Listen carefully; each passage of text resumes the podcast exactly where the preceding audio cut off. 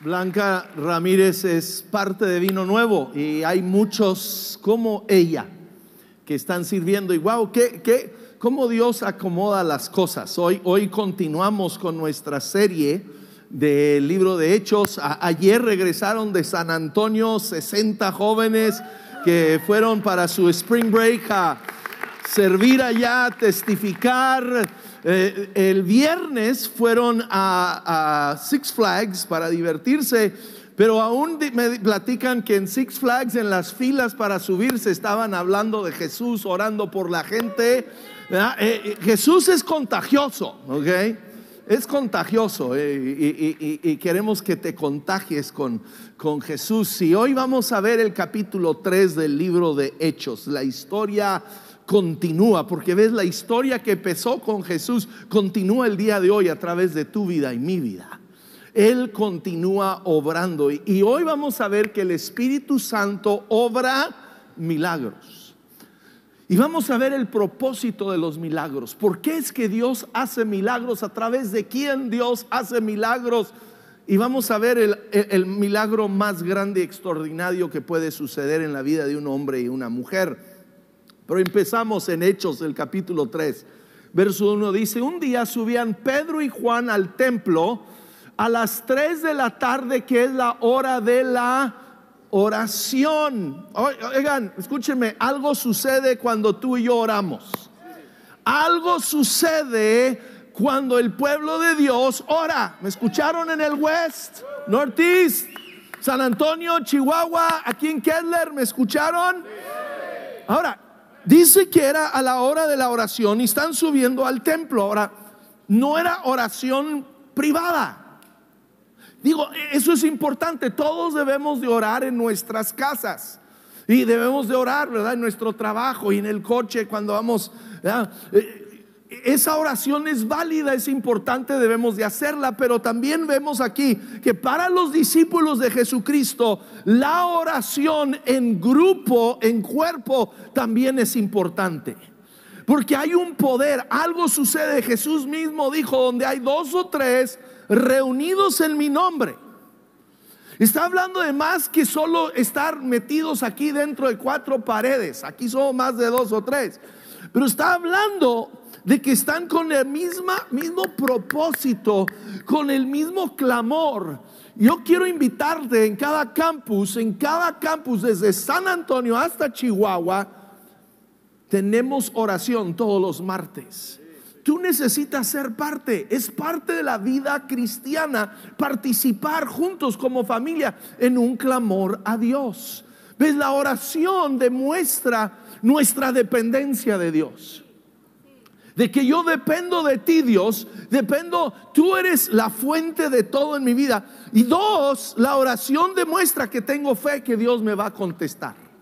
¿Ves? Muchos no oramos porque no creemos que algo suceda. Por eso no oramos. Porque no pensamos que algo vaya a suceder. Entonces dice, y junto a la puerta llamada hermosa, había un hombre lisiado de nacimiento que, ¿cuántos días? Todo, ah, déjame algo más para, hombre, siempre me corren, al rato me van a tumbar de la plataforma aquí para que puedan ver los versículos. Todos los días lo dejaban allí para que pidiera limosna a los que entraban en el templo. Y cuando éste vio que Pedro y Juan estaban por entrar, les, ¿qué? Pidió limosna. Pedro y Juan mirándolo fijamente le dijeron, míranos. ¿Ves? La oportunidad nos espera a ti y a mí. La oportunidad nos espera. Dice que el hombre estaba lisiado desde qué? Nacimiento.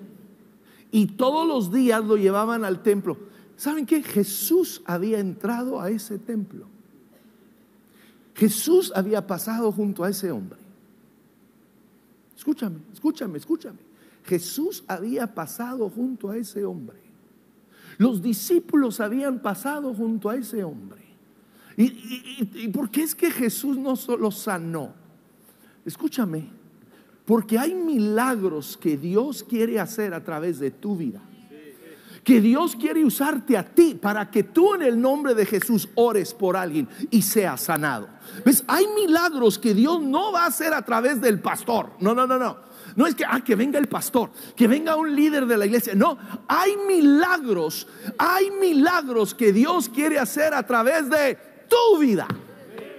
Me oyeron allá en el West, en el Northeast, Chihuahua y San Antonio. Es que si no los menciono se ofenden, oigan, perdónenme, aguante, aguanten, aguanten, ¿ok? Hay un flaquito morenito ahí en el West que se ofende, pero... Ah, pero bueno, escúchenme. Dios quiere hacer milagros a través de tu vida. Hay milagros que Dios tiene. Y, este hombre tenía una vida de quebranto, una vida de dificultades, de, de sufrimiento. Pero ese día, escúchame, ese día él pidió ayuda. ¿Oyeron? Él pidió. Habían pasado, Jesús había pasado, los discípulos habían pasado, pero ese día Él pide, Él les pide que le den algo. A lo mejor tú todos los días vas al mismo lugar con la misma gente y ya no estás esperando que nada suceda. Dios quiere que tú y yo vivamos con una expectativa todos los días. Cada día, cuando tú vas al trabajo, ve con una expectativa. ¿Qué es lo que Dios va a hacer? Y el momento, el momento que un compañero tuyo en el trabajo te empiece a platicar de sus problemas. No, pues es que me emborraché, y mi vieja me está... Es el momento que Dios te está abriendo una puerta para poder decirle, puedo orar por ti. ¿Ah? Puedo orar por ti. Déjate platico lo que Dios hizo en mi vida. Dios, cuando alguien te empieza a, decir, oye, ¿y tú por qué no haces esto? ¿Y tú por qué? Es, es el momento, no para que le des un sermonazo, es para que le empieces a compartir de lo que Dios ha hecho en tu vida y en mi vida. Que empecemos a dar. Va a llegar ese momento. Tenemos que ir todos los días con esa expectativa, con los oídos listos, para oír el momento que un compañero nuestro, alguien nos hace una pregunta, nos hace un comentario en el cual tú y yo de allí nos agarramos para empezar a ministrarles. Dios va a darnos oportunidades. Ahora les quiero hablar de una oportunidad latente aquí en El Paso, Texas, que apenas en esta semana se nos hizo una realidad. Están llegando aquí al paso de Centroamérica y Suramérica. Están llegando cientos de migrantes todos los días. Y el gobierno ya no tiene en dónde guardarlos, no sabe qué hacer. Y está pidiendo a las iglesias que abramos nuestras puertas ¿ok? Vamos a abrir nuestras puertas. El, viernes eh, hubo más de 100 inmigrantes aquí bañándose en nuestras regaderas, porque algunas de las iglesias que los reciben no tienen regaderas, no tienen las instalaciones que gracias a Dios Él nos ha dado. Pero no nos los dio nomás para tenerlos, nos los dio para usarlos.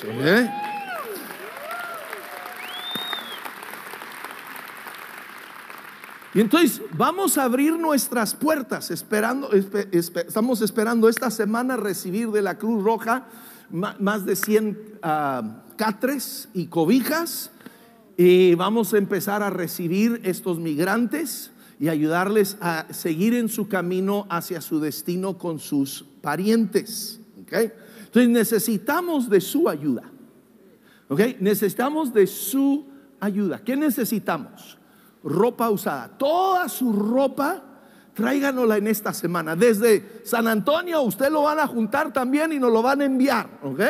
Y en Chihuahua también, y en todos los campos, Northeast y West. Vamos a juntar, traigan su ropa. ¿Cuántos tienen ropa que ya no usan? ¿Cuántos tienen un closet lleno?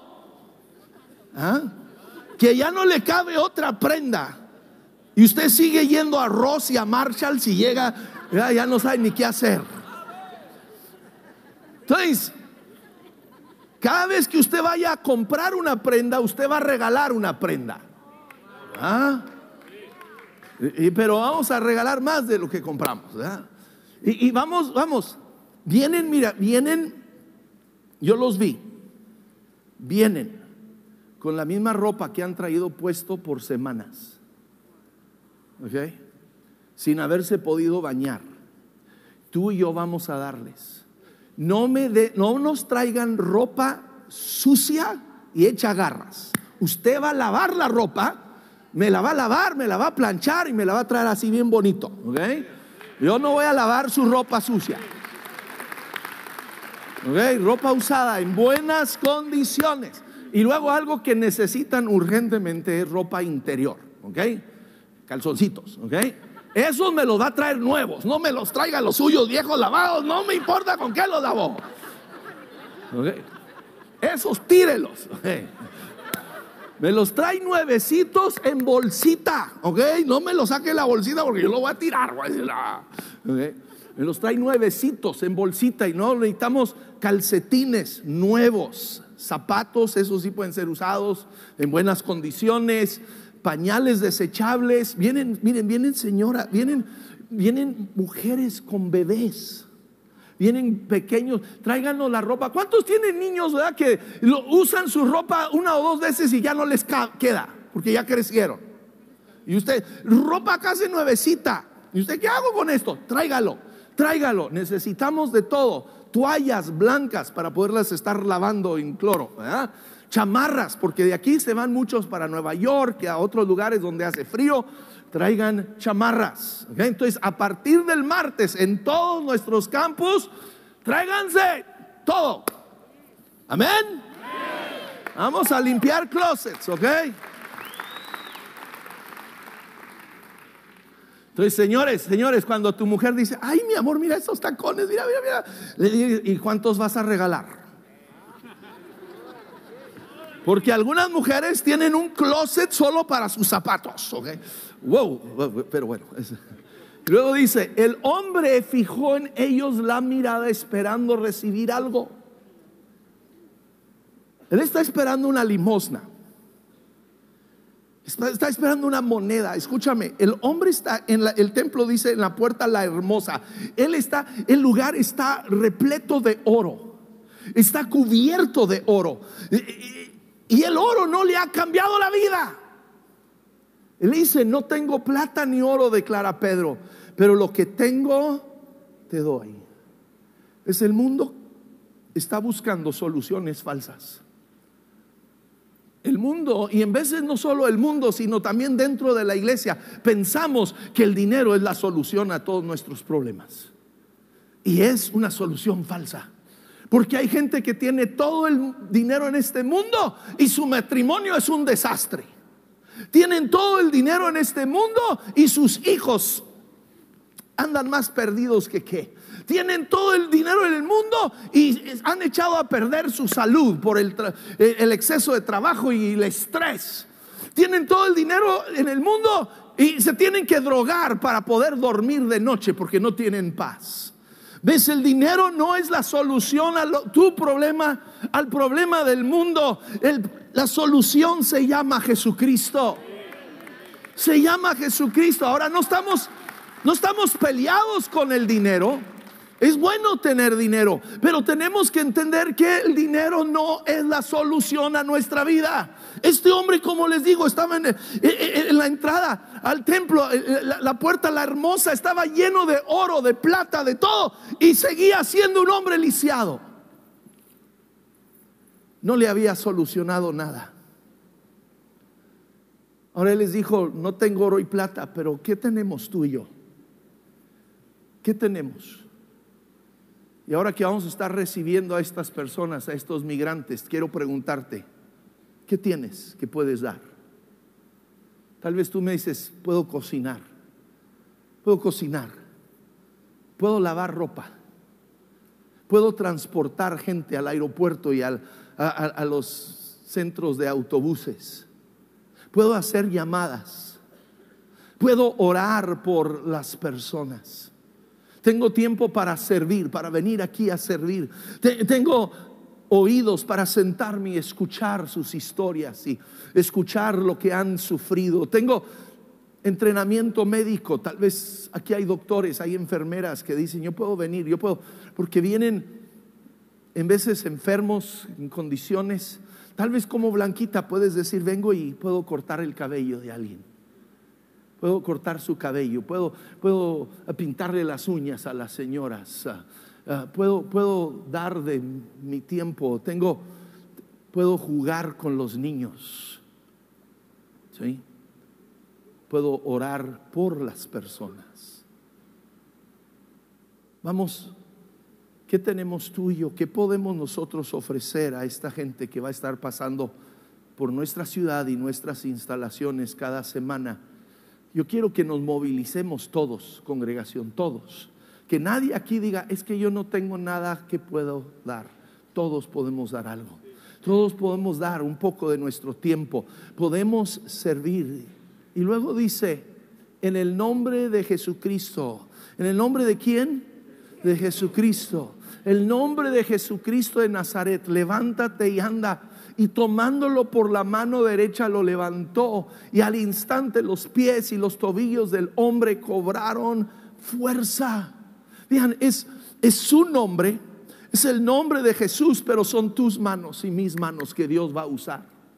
Es el nombre de Jesús, el poder para sanar a este hombre, para este hombre lisiado desde nacimiento. El poder viene por el nombre de Jesús, usar ese nombre, pero viene por las manos de Pedro y de Juan, viene por los nombres de tuyos y míos, usando su nombre.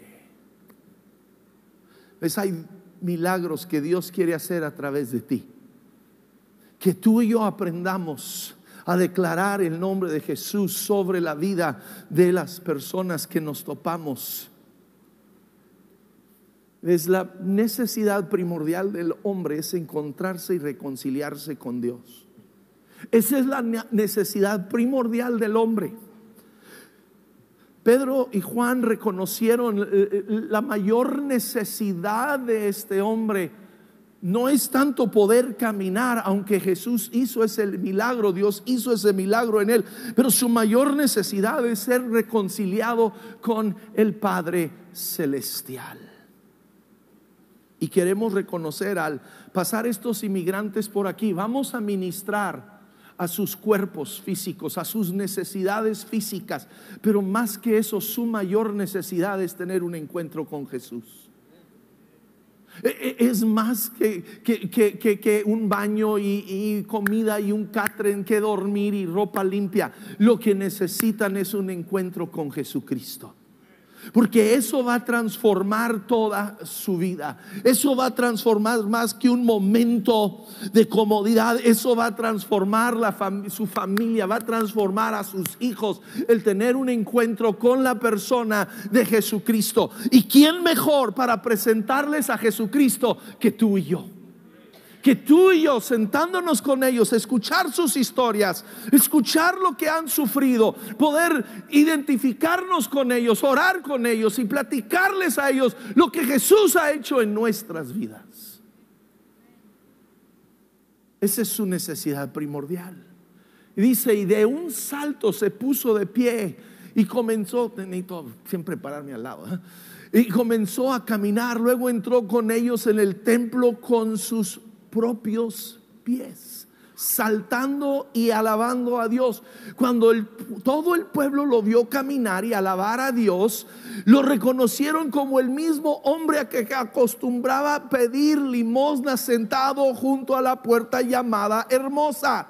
Y se llenaron de admiración y asombro porque le había por lo que le había ocurrido mientras el hombre seguía aferrado a Pedro y a Juan toda la gente que no salía de su asombro corría hacia ellos al lugar conocido como el pórtico de Salomón. Ahora yo quiero que veamos aquí el propósito de los milagros. porque es que Dios hace milagros en tu vida y en mi vida? Y vamos a ver que uno, Dios hace milagros para que su nombre sea glorificado que su nombre sea glorificado, no mi nombre, no tu nombre, no el nombre de algún evangelista, es para que el nombre de Jesucristo sea glorificado. La segunda razón es que el amor de Dios sea revelado. ¿Por qué es que Dios sana a los enfermos? Porque Dios ama a la humanidad. Dios ama a la humanidad. Y Él quiere expresar ese amor en una manera tangible a la humanidad. Y tercero, es para que las personas sean atraídos a Jesús. Este milagro, este milagro de este hombre, que este cojo que es sanado, de repente todos los que están ahí en el templo están, ¿qué pasó? ¿Cómo sucedió esto? Y están corriendo para escuchar a los discípulos. Hay un propósito, ves, por los milagros, por lo cual Dios quiere usarte a ti y a mí para realizar milagros. Dice, y al ver esto, Pedro les dijo, pueblo de Israel, ¿por qué les sorprende lo que ha pasado? ¿Por qué nos miran como si por nuestro propio poder o virtud hubiéramos hecho caminar a este hombre? Pedro aquí está reconociendo, oigan, el milagro no está en mí. Tú y yo tenemos que entender. En veces no oramos porque, ¿y, y qué si nada sucede? Y estamos asustados de cómo vamos a quedar tú y yo. Pero ves, no se trata de ti, de mí, se trata de Dios. Se trata de su nombre ser reconocido. dice, el Dios de Abraham, de Isaac y de Jacob, el Dios de nuestros antepasados, ¿ha qué hecho? Glorificado a su siervo Jesús. No soy yo, es quién, es Jesús. No soy yo, es Jesús. Es Jesús. Tú y yo tenemos que reconocer, es el nombre de Jesús que va a ser levantado en alto. No, van a empezar a hablar, uh, el hermano Paco, mira, el hermano Paco ahora, y, todos, uh, que el hermano Paco, tranquilos, el hermano Paco no hace nada. El que hace todo se llama Jesús. Tenemos que quitar nuestros ojos del hombre y ver a Jesús. Y enfocar a la gente en Jesús.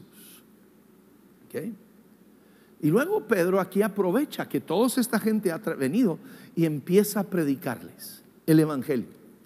Dice ustedes. Y de nuevo nos habla a todos nosotros. Lo entregaron, lo rechazaron ante Pilato. Aunque éste había decidido soltarlo, rechazaron al santo y justo y pidieron que se indultara a un asesino. Es Pedro les está diciendo algo histórico, algo que todos ellos conocían. Porque acababa de pasar hace 50 días anteriores había estado en todas las noticias, en todos los canales, ¿verdad? Habían escogido soltar a un criminal llamado Barrabás y para que Jesucristo fuera crucificado. Y él les está diciendo, ustedes escogieron soltar a Barrabás. Luego dice, mataron al autor de la vida. ¿Te imaginas matar al autor de la vida? ¡Wow! ¡Qué increíble! Pero Dios ¿Pero qué? Dios.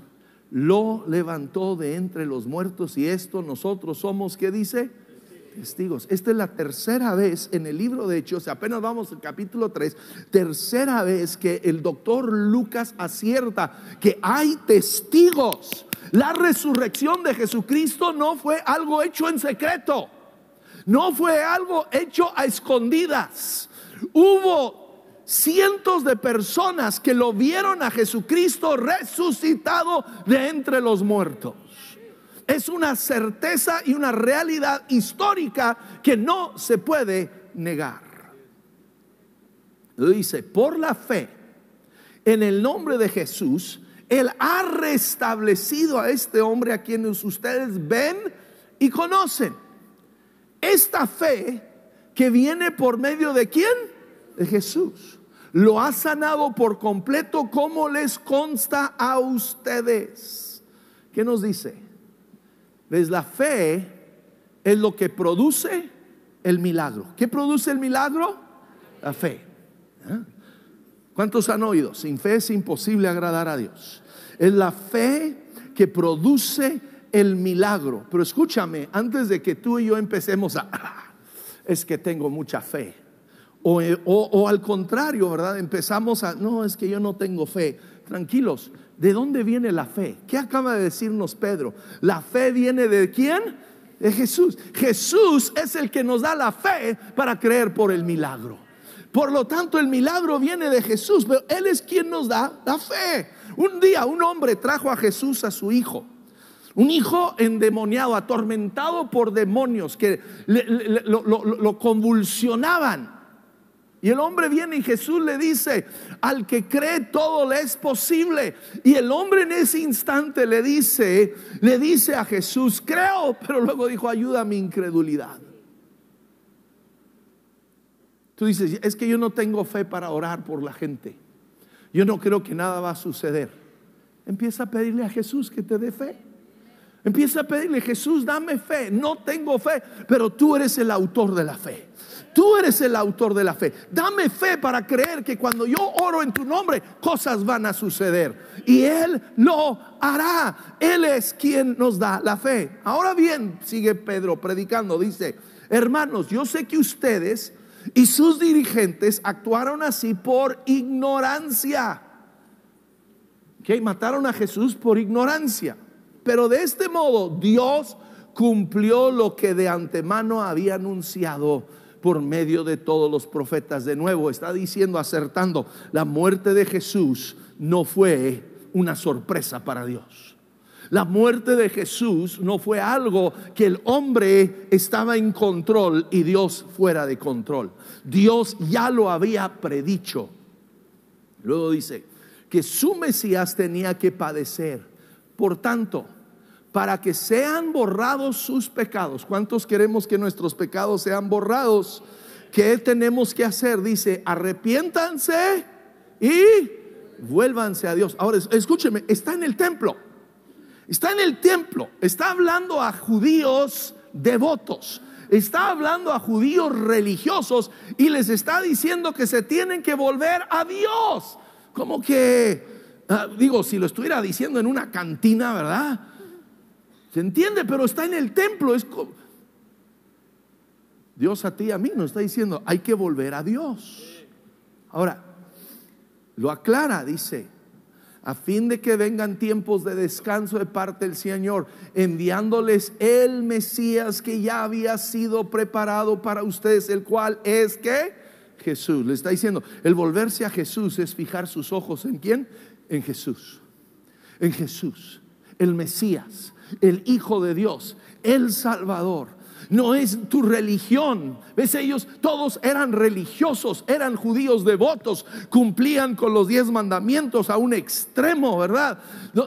Yo he estado en Israel, llega el viernes en la noche, escúchame, ni siquiera, porque no quieren romper la ley, ni siquiera le piscan el botón al elevador para subir. Porque no pueden trabajar en el día de reposo. A ese extremo. El hotel tiene que programar esos días los elevadores para que suban y bajen solitos y se abran en todos los pisos. Y tú ahí vas. Y luego te ponen hasta el piso 20 y algo. Oh. Yo no lo vi, Alejandro lo vio. Había una familia judía que subió al elevador y traían su bebé en una carriola y las puertas se empiezan a cerrar y ni para defender a su propio hijo se moverían, su religión es tan fuerte. Y Pedro les está diciendo, tu religión no te salva, solo Jesús, solo Jesús. Amigo, amiga, escúchame. Escúchame muy bien esta mañana, el que tú vengas todos los domingos a vino nuevo no te salva. Solo Jesús. Solo Jesús es quien nos salva. Es aquí, Pedro les dice, el arrepentimiento Arrepentimiento, hablamos de ello la semana pasada. Arrepentimiento es dar un giro de 180 grados. Estoy viviendo mi vida a mi manera. Yo soy el rey de mi vida. Yo hago lo que yo quiero, como yo quiero, con mi tiempo, con mi dinero. Y el arrepentimiento es doy una vuelta y le digo, Dios, de hoy en adelante, tú estás en control de mi vida. Tú estás en control de mi tiempo. ¿Me oyeron? ¿Quién está en control de tu tiempo? Te oyó, ¿eh? ¿Quién está en control de tu dinero? Te oyó, ¿ok? Te está oyendo. Ah, ¿Quién está en control de tu matrimonio? Ok.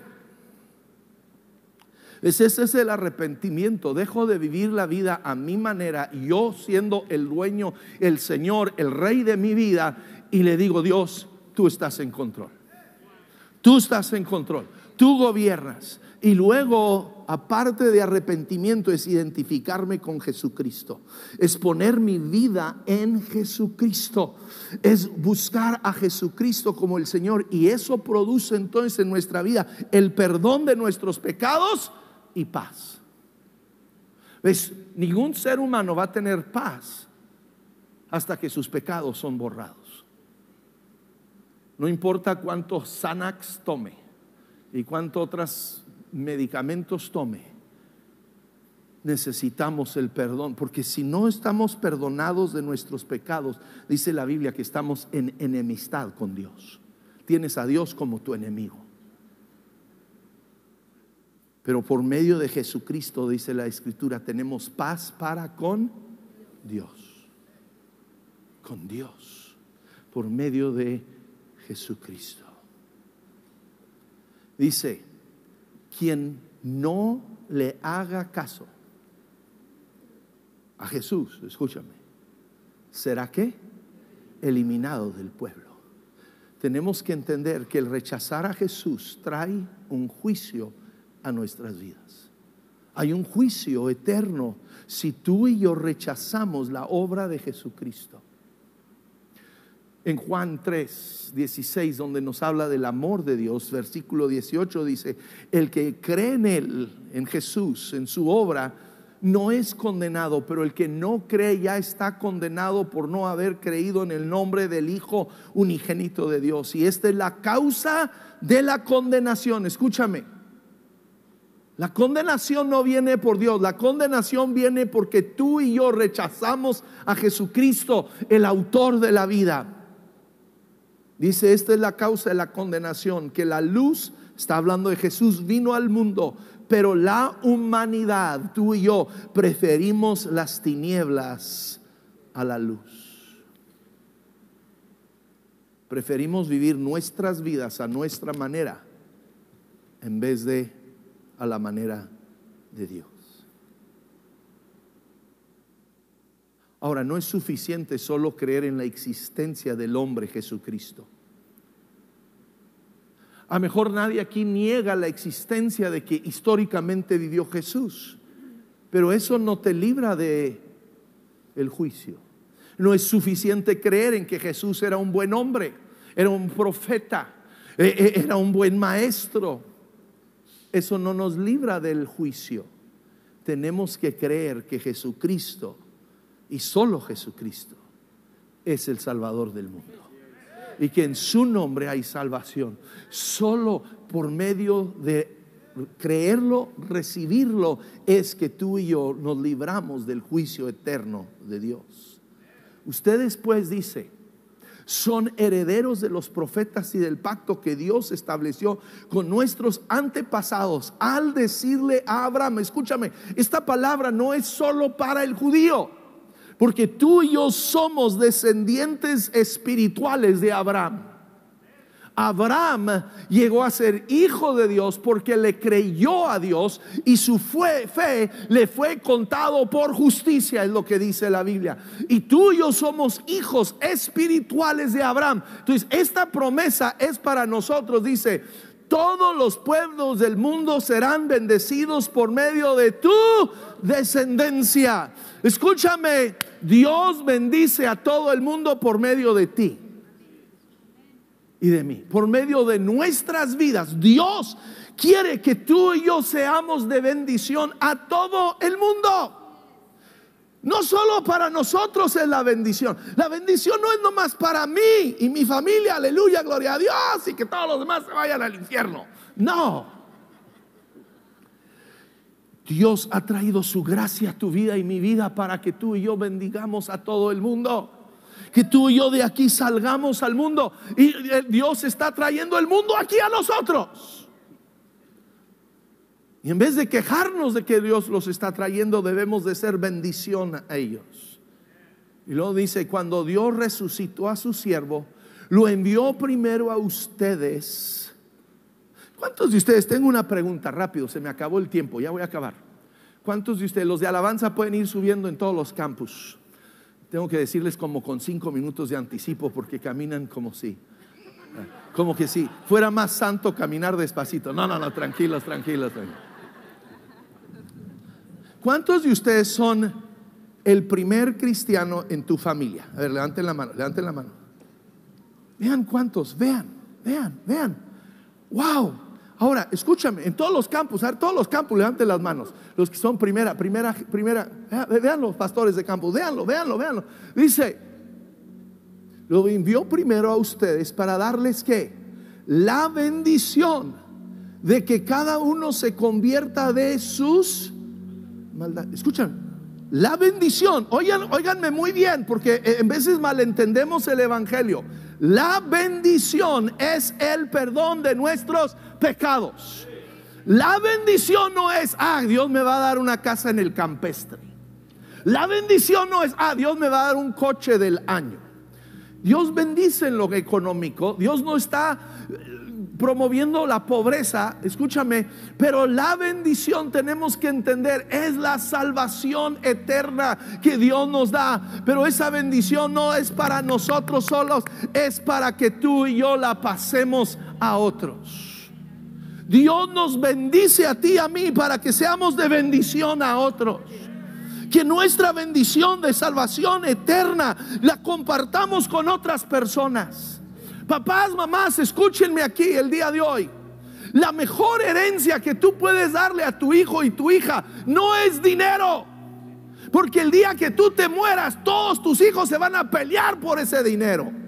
Y van a terminar divididos, odiándose. porque mi papá le dio más a aquel? No les dejes ni un centavo. Pero déjales una fe genuina y real en Jesucristo. Esa es la mejor herencia. que trabajen por su propio dinero. Pero déjales una herencia en Cristo Jesús. Déjales una fe genuina, real.